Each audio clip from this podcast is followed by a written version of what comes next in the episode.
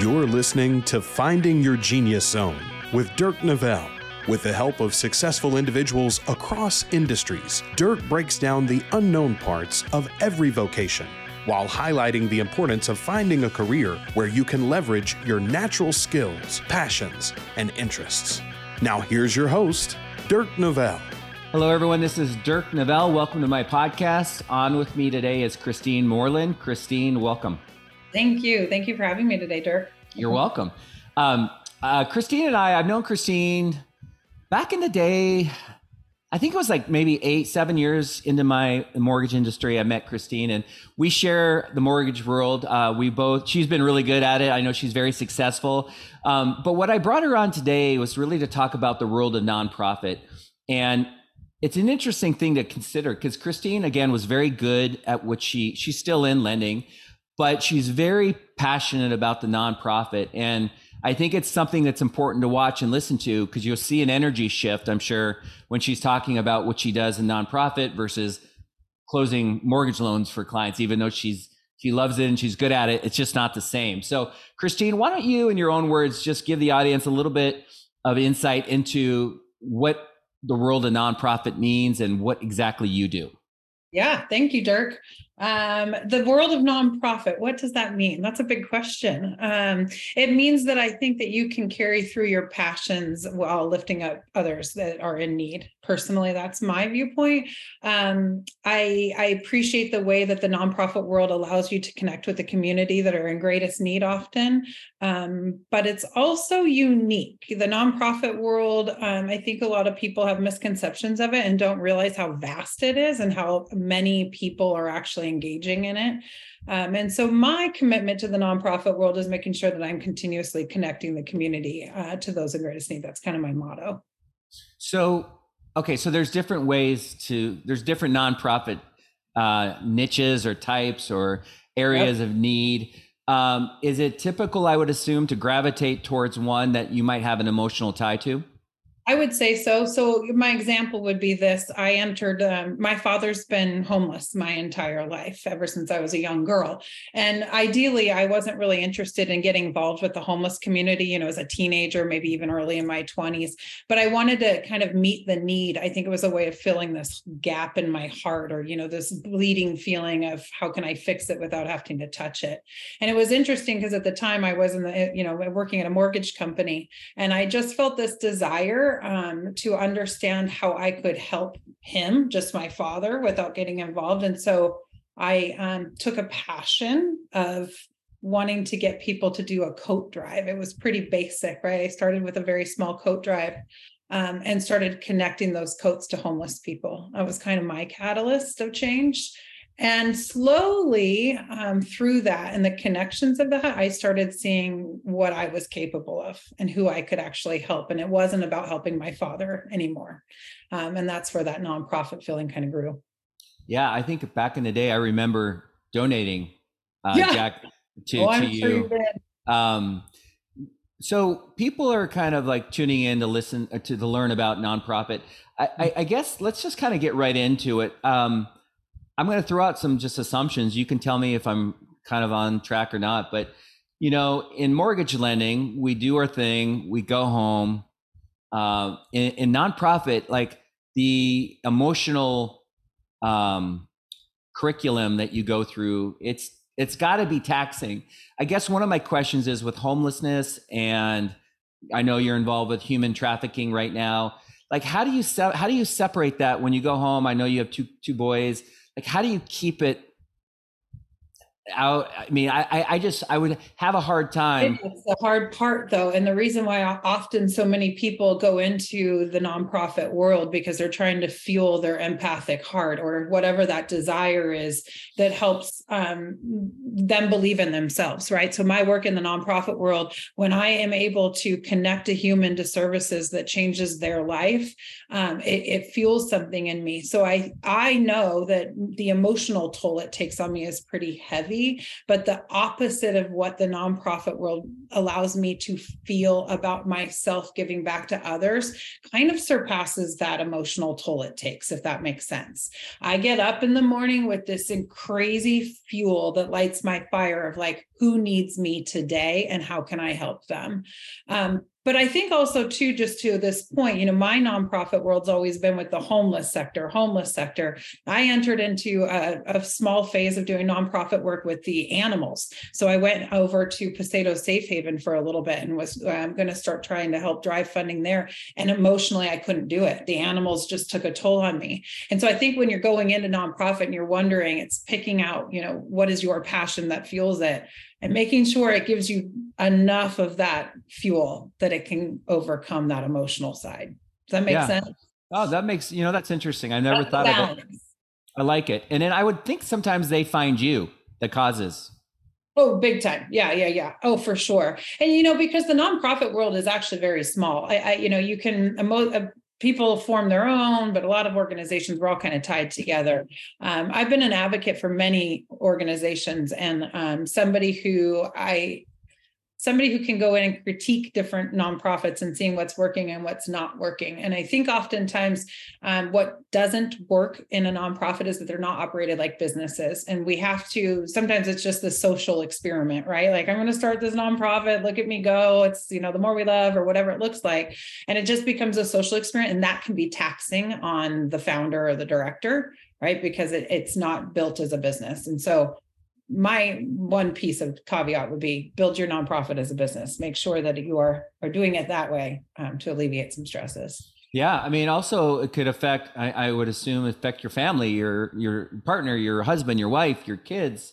Um, yeah. and i say that because if you're listening and you're interested and you're tuning in um, i guess the question is you've seen people like yourself enter into nonprofit. You've worked with people alongside them are there similar types of personality traits or qualities that are uh, that help people do well in this versus maybe you've seen people that shouldn't be a nonprofit for xyz that's a great that's a really good point. and i will say that yes but there's different operations in a nonprofit world right? So i think that there's a lot of people who assert themselves into a nonprofit because they think they know the answer right? And that's not necessarily always what nonprofits looking for as an answer. They're looking for the assistance piece.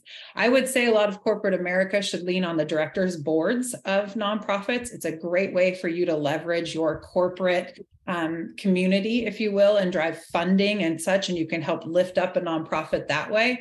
But i would be careful sometimes about your why. If the person has the uh, not the right why connected to the nonprofit it could be a detriment big time. Interesting. So that's that's in, so someone wants to come in and fix. Maybe mm-hmm. some of these can't be fixed. They just need help and assistance. Yeah, because sometimes it's just an on it's a long ongoing campaign of work, right? I mean, it's some things are never just going to go away. And so when people come in with this attitude, like, I'm going to fix it because I'm in the nonprofit world, I can fix this, it's just not the case. You and the other point to this is nonprofit world, you must be patient. It's a very, you must be patient for real change. You must be patient to advocate. You must be patient with the people you work with. You must be patient with funding. I mean, a lot of it comes from grant work and relying on private sectors and such, and that can be difficult. You know, a couple years ago, so I have a stepdad who's in the newspaper industry, and they did a big series on the homelessness in Seattle. Mm-hmm. And I'm pretty close to him, so we have these conversations. And I was, I say this because I want your feedback. I was blown away. Everyone has a thought, like everyone bitches about this or that. But when he started talking about the homelessness, what they found out was, I mean, there's literally like seven, eight, nine different reasons so you can't attack homelessness with one solution, right? It could be, uh, you know, mental illness. It could be abuse. It could be uh, drugs. It could be a lot of things. Um, yeah, and I mean, this is I'm preaching to the choir, but it's interesting because you you must deal with people who think they have answers, but when you really understand the situation, it's pretty complex it's very complex and and then the part that i appreciate about the nonprofit part that i do and where i really thrive is making sure that people are fully really educated right? Because there's such misconceptions and wrong narratives. Like these people chose to be there or you know it's not about the drug use. It very much is about the drug use. Drugs and mental health go together. Those type of things. This housing first concept. I mean uh, good god seattle we couldn't have gone gone more wrong with that statement right? Um, so I, I i think that yeah, I mean, that's sorry, stumbling on my words a little bit with okay. that one. Um, no, it's fine there's not there is just not one answer. And that's the interesting thing is when we've in this nonprofit sector um, for example i get a call for there's a young woman and a child and they are you know homeless. Kristine can you help them? I'm a nonprofit that works with um, sex trafficking for example right? I can't help them directly but i can connect them to the services that can help them directly. But before i do that i need to find out their why. Why are they out there? What happened? And you know in this case it was was an abuse of domestic violence where the husband beat up the, the wife and she thought the best way was to escape. And when she escaped, they went to a shelter where a man then turned and ended up doing some things right? And so there's just more to the story. And that's that's the the part that we did kind of dive into always. Yeah i mean there's always more to the story. Always. I mean, yeah and an um, astronomical amount of money being thrown at this story that shouldn't be, right? I mean, funding needs to be reallocated to the nonprofits are really doing the real work and not hiding behind, you know, King County Housing Authority. Did I say that out loud? That's okay. So let's, I mean, let's, this podcast, let, let's go there. So, like, just give us a little insight. Is the whole housing first thing, can you elaborate on what exact is that people saying we just need to create homes for these people and Correct. they think yeah. that magically they'll stay in these homes? Yep, stability. Create stability for them with a housing, you know, housing. I'll just speak to one organization called DESC, um, and they're a nonprofit organization that receives most of their funding from King County, um, and they're the ones that are coming into your communities and building out the hotels, right? So we're just putting, we're taking people out of camps. So they've been living in encampment for, let's just say, twelve months, six months, twelve months. They've been living in a tent. They've been smoking drugs off of a little piece of foil. They haven't been maintaining their mental health. They're basically a detriment to themselves themselves, right? Mentally, physically, um, and to the community. But DESC is good with that. It's okay. We'll just go ahead and put them in a room and we close that door. And that means that we've done the right thing by them because we've provided them housing first. Yet they most often die behind those closed doors. They most often struggle or they end up back out on the streets, right? They're not receiving wraparound care. They're not getting mental health first. Um, my belief is that everybody needs to be detoxed and then they need a long term mental health program being on the streets creates mental health crisis regardless if you were ever um, said that you had bipolar schizophrenia or any of that. It's just a trauma that's wrapped around and then housing comes into play and it needs to be supported.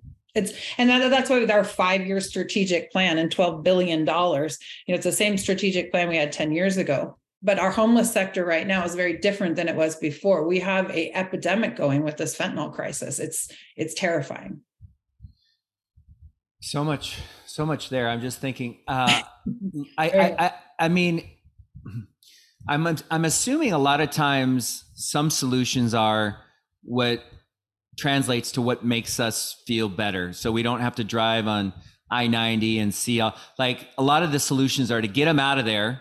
So you hear less people bitching and whatever about how city of Seattle is whatever turned into like I would assume that these are short-term solutions to appease the public or whatever. But like what you talked about, what goes on behind that closed door is no different than what's going on in the streets. Um, I've always thought like if I was super, super wealthy, I don't think this is an excuse, but I, I would love to create these places. I mean, I'm kind of contradicting myself, but to take these people to places, but also have all the services and and all the people there. You know, uh, you know everything from we need I mean, crisis centers. They just we need crisis centers. They, there's so much funding that's been provided, right? And it's misallocation of the funding. It's going on all the wrong hands. So nobody's doing the real work. And if we had wraparound care like that, Dirk, then people would actually see effective help. And that's that's the problem right now is nobody wants to be out there on the street smoking this fentanyl and doing what they're doing right? Most of the time when i walk up to a human and say do you want detox? They'll go with me. But then what do we do next? What's the next system right? And the problem is is because the funding hasn't been allocated properly there's no next. The next is putting them behind a closed door and because that's what seattle's created. And that's just not it's just not going to work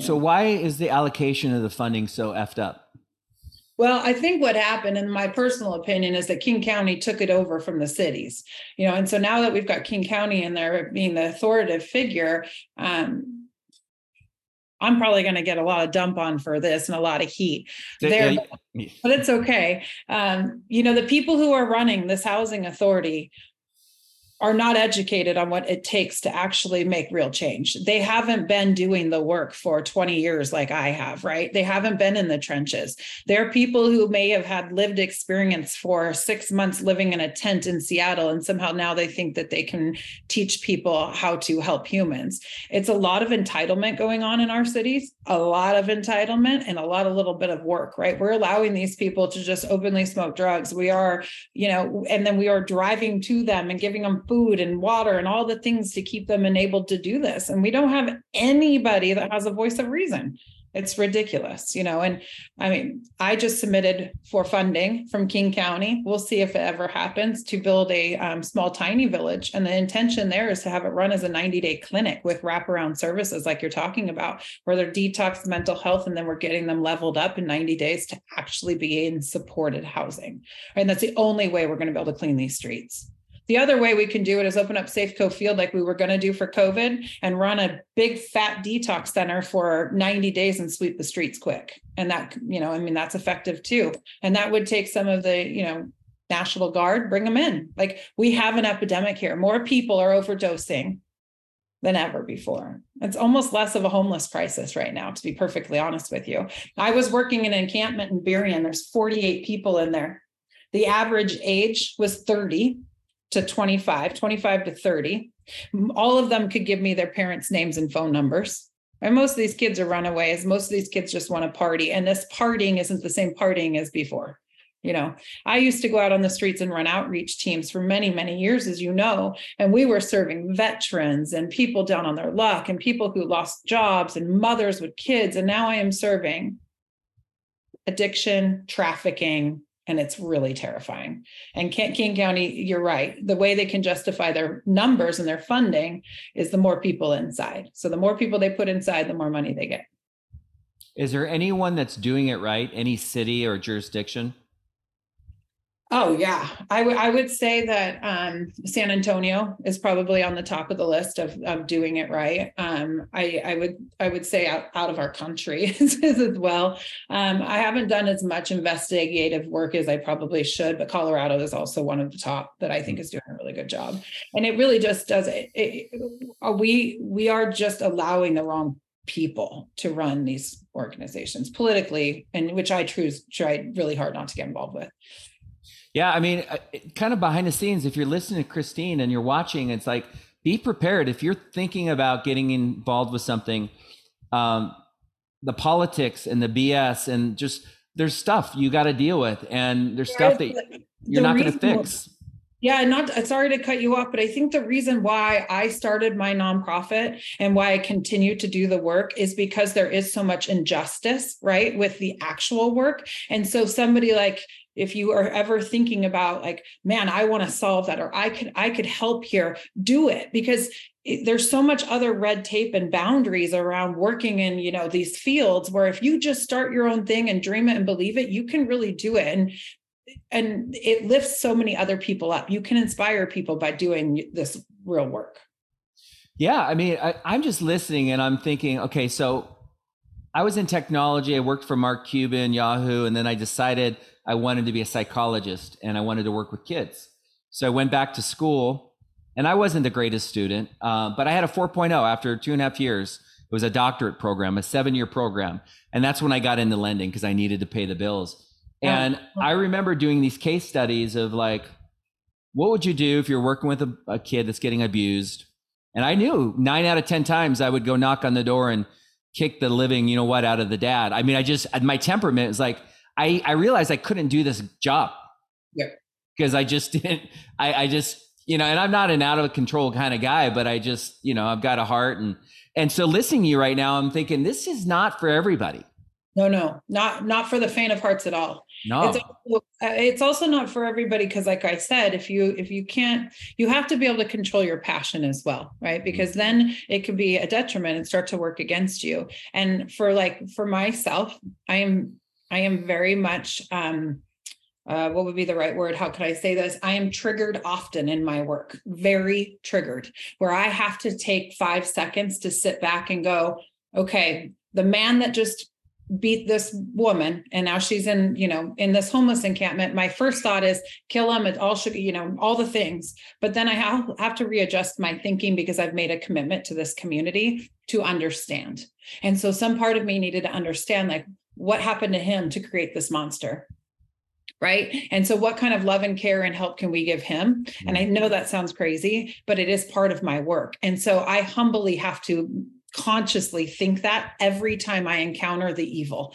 I have to understand where the evil came from and I need to figure out if I can if I can help the evil. If I can determine both those things aren't capable of, I have to I walk and like Yeah. Know. There is a sorry to do this on the fly, but there is a quote that ma- makes me think so much of what you just said that I think do you know who Viktor Frankl is? I don't know. Uh you should look him up. He's he was in a a camp uh, he was a Jewish man that was in a camp in, oh, okay. but um, he's got this quote, and I just I've got to find it. Um, sorry. Um, Fine. Here's another example too. Um, a lot of people are always saying, you know, because I work in some of the sex trafficking organizations, uh, anti-sex trafficking, and you know, Kristine, how do you feel about the pimps? Like, gosh, doesn't that just make you crazy? Like, and I said, but how do you think they got there? They are oftentimes groomed into those positions as well. And so we have to degroom that from them. Oftentimes their dads were pimps. Sometimes it's all you know. And so, yes, uh, you know, you want to kick the whatever out of them and you want them to go away, but you also have to be very understanding, use your yeah. that way. I remember I, we had a friend over uh, and the topic of dogfighting came up and I, I love animals.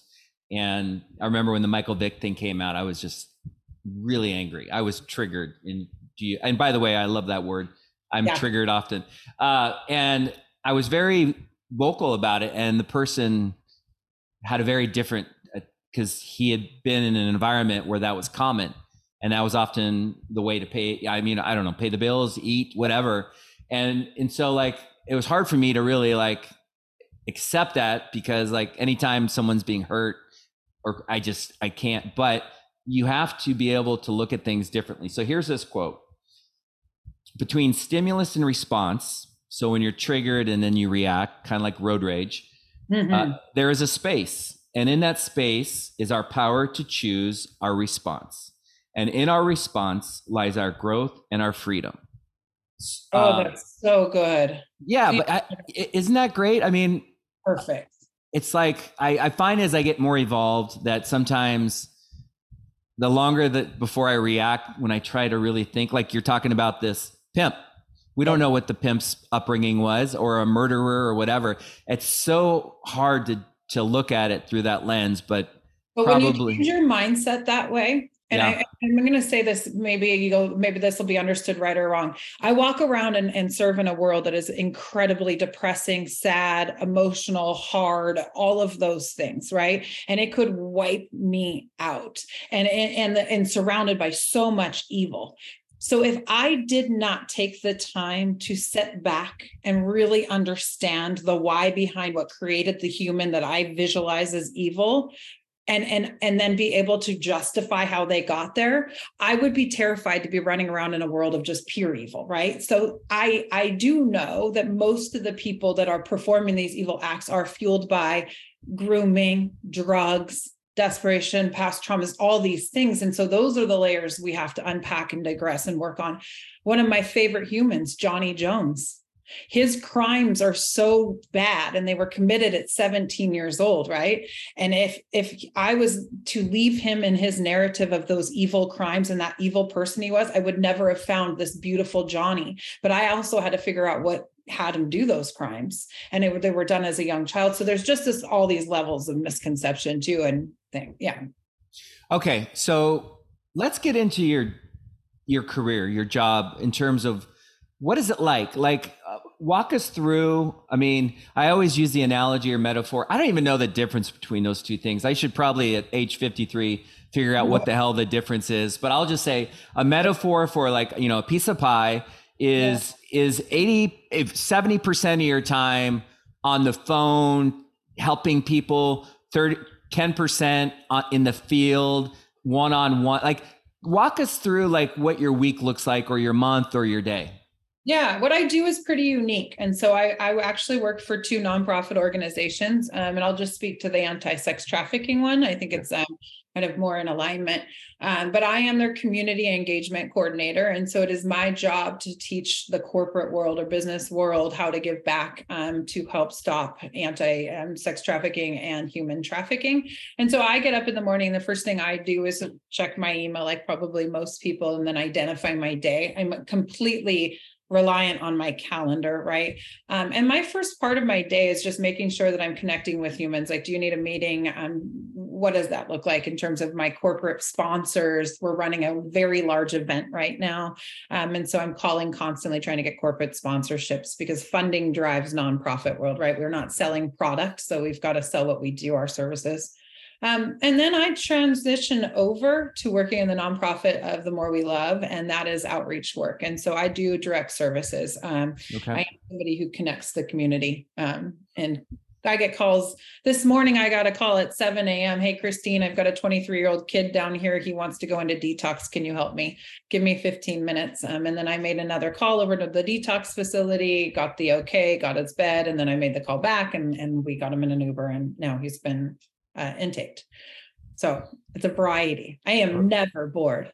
Yeah, no. Okay. So getting back to the corporate part of it, um, just to uh, kind of pull back the curtains, is that, hey, Amazon, hey, or whatever, I don't know who your HR, I don't know who you're talking to, but I work for so and so nonprofit. And like, walk us through what that courting or that dating is like as far as, do you you know a, a stat do you just call, cold call or do you have do you know Hard who you're calling? into. Well it, not, i don't necessarily cold call so i spent a lot of time educating myself on corporate social responsibility. And i think that's a really big it's a big world corporate social responsibility but it's also something that i'm so grateful we have. And so what i generally do is i research large corporations to figure out what their corporate social responsibility is. And if it's in alignment with something that i'm doing or tackling or my needs, then I will directly um, associate a campaign to them. So, for example, there is a salon on Main Street in Bellevue. I um, know for a fact that there's a lot of trafficking going on in Bellevue, Washington, a lot of um, international trafficking, sex trafficking, all the things. So my campaign that I put together was a pitch to this. Um, it's called House Hebe, which is a salon, and then you know other organizations on Main Street to um, have them take a rest on Main, a campaign where they can give back a portion of their pro- proceeds to our organization to help us give more services to the survivors coming out of that. And so I campaign targets based on either geographically what's going on in their world or I campaign target based on what their corporate social responsibility is. For example, Facebook's corporate social responsibility is to protect the internet and what have you. Um, and so I went to them and asked them to campaign with us to protect young kids from being exploited. So things like that lots of research. Cold calling is not advised. It just looks like you're asking for money. I look a little desperate. What about okay? So this is interesting. Is there now a title or a, a specific group or division in a company? All, I mean, is this part of every company? CSR. Yeah, I wouldn't say that it's part of everybody. It's actually really interesting though, Dirk, and I want more people to engage in CSR in their companies because you should you should know what your company's CSR is, corporate social responsibility. Microsoft has it, Facebook has it. I mean, small insurance company has it.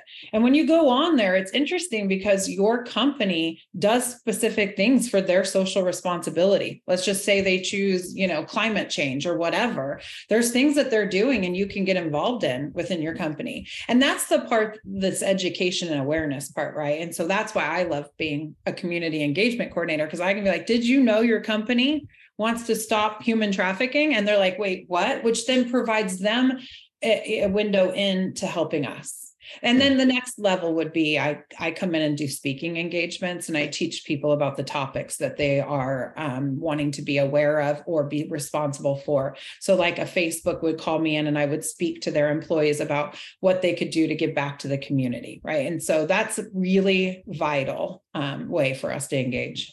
Okay. So, re- I mean, for listening, it's research just spending a little time maybe it's one-on-one maybe it's some phone calls and then it's actually the the ability the likability component. Someone's got to you have to speak well you have to represent yourself well you get the invite to come in and present and then you do a good job presenting and then what is the um, return on inve- like the roi is that when a company says we've got this budget and we'd like to take 15% uh, and okay so that's the end game Yep, allocating their funding over to us, certainly, yeah. or direct services. You know, I, I get really passionate about also going in on the CSR side and finding out like what can you give back as a human with your hands and feet.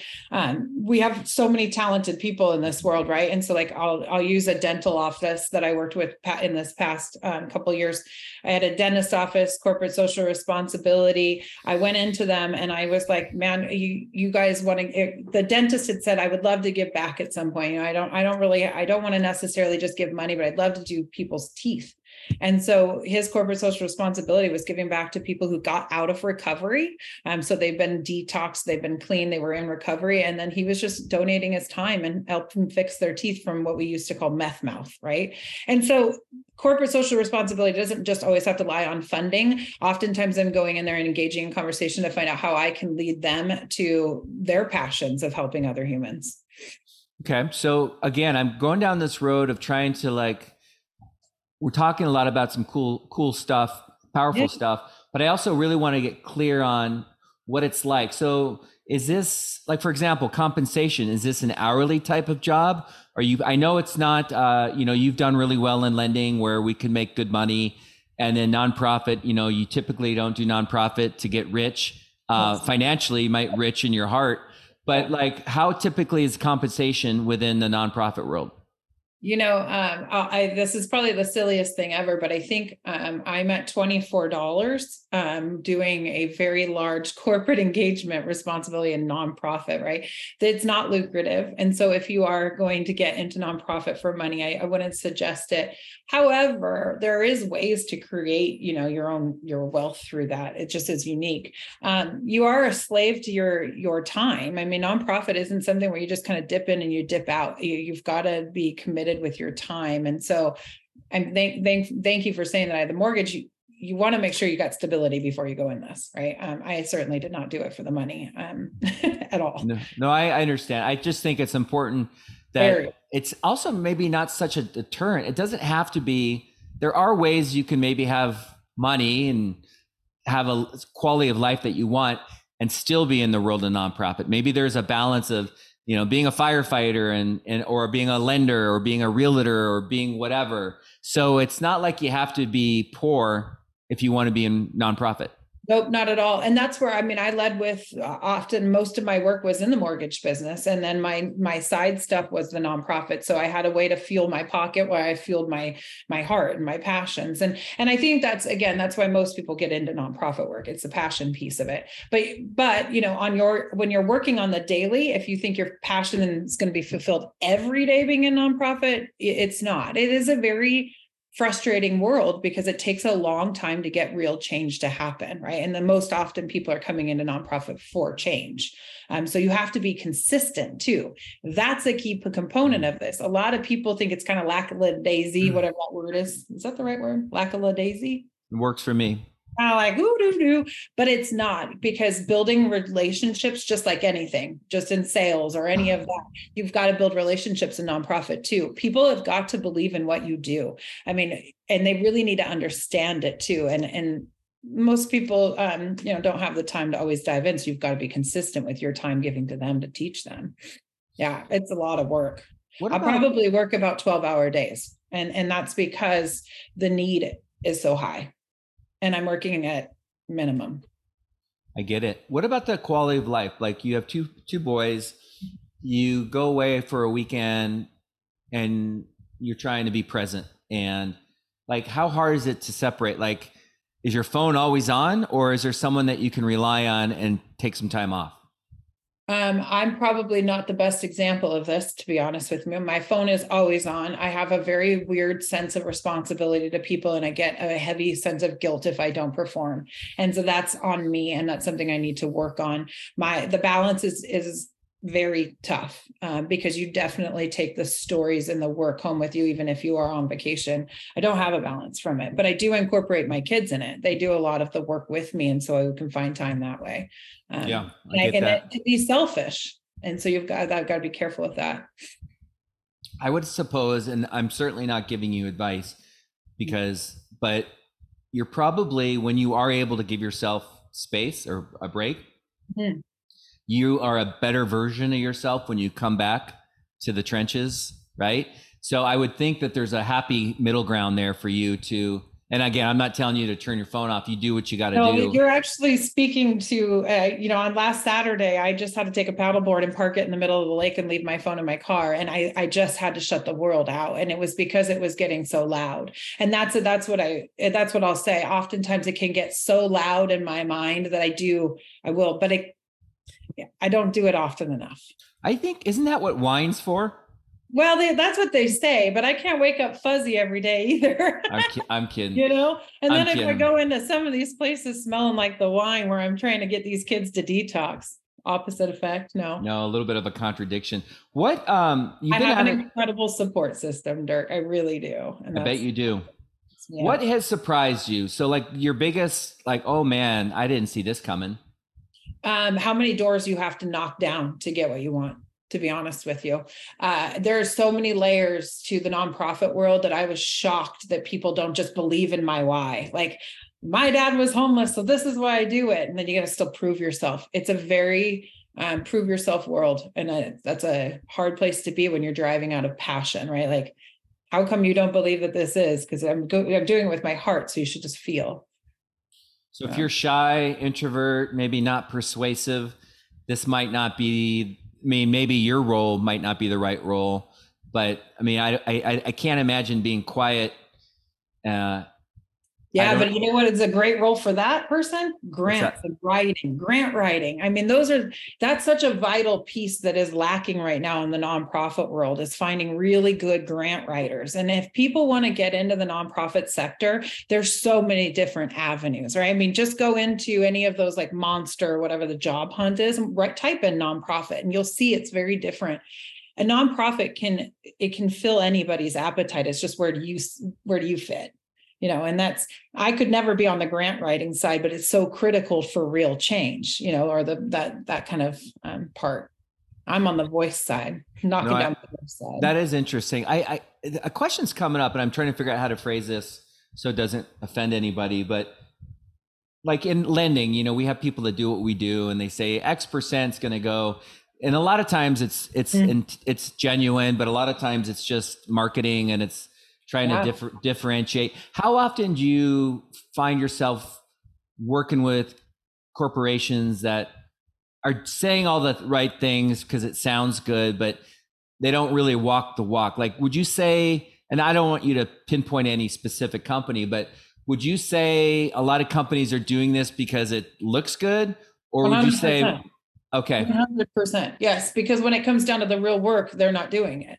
You know, it's it's that quiet thing. It's it's exactly what started me in this. I didn't want to touch my father or the thing, but I wanted to find a way to help and it almost made me look good right i read i wrote on that for a while it made me look good doing that work and that felt good i think the thing with corporations too and we have to remember is it's tax write-offs there's always an agenda. And so, and that's disheartening for somebody like me. I want to work with really good people and I want to work with people that believe in what we're doing, our passion, our why. And we also have to remember that there's evil on the other side too. But I'll take your money. Don't don't question that because we'll utilize the service. I thought you were going to ask me the question about how do we know that the dollars are being spent wisely in nonprofit world. So Probably, let's go there. Yeah. Well, and I'm glad I'm glad that catalyst in my mind to change that topic because the truth of the matter is please do your work on the nonprofits. That's why I said I think they should be ran as a business. They need to be fully transparent. Um, that's why we have so much of this lack of funding accountability in Seattle's world right now, King County and all that.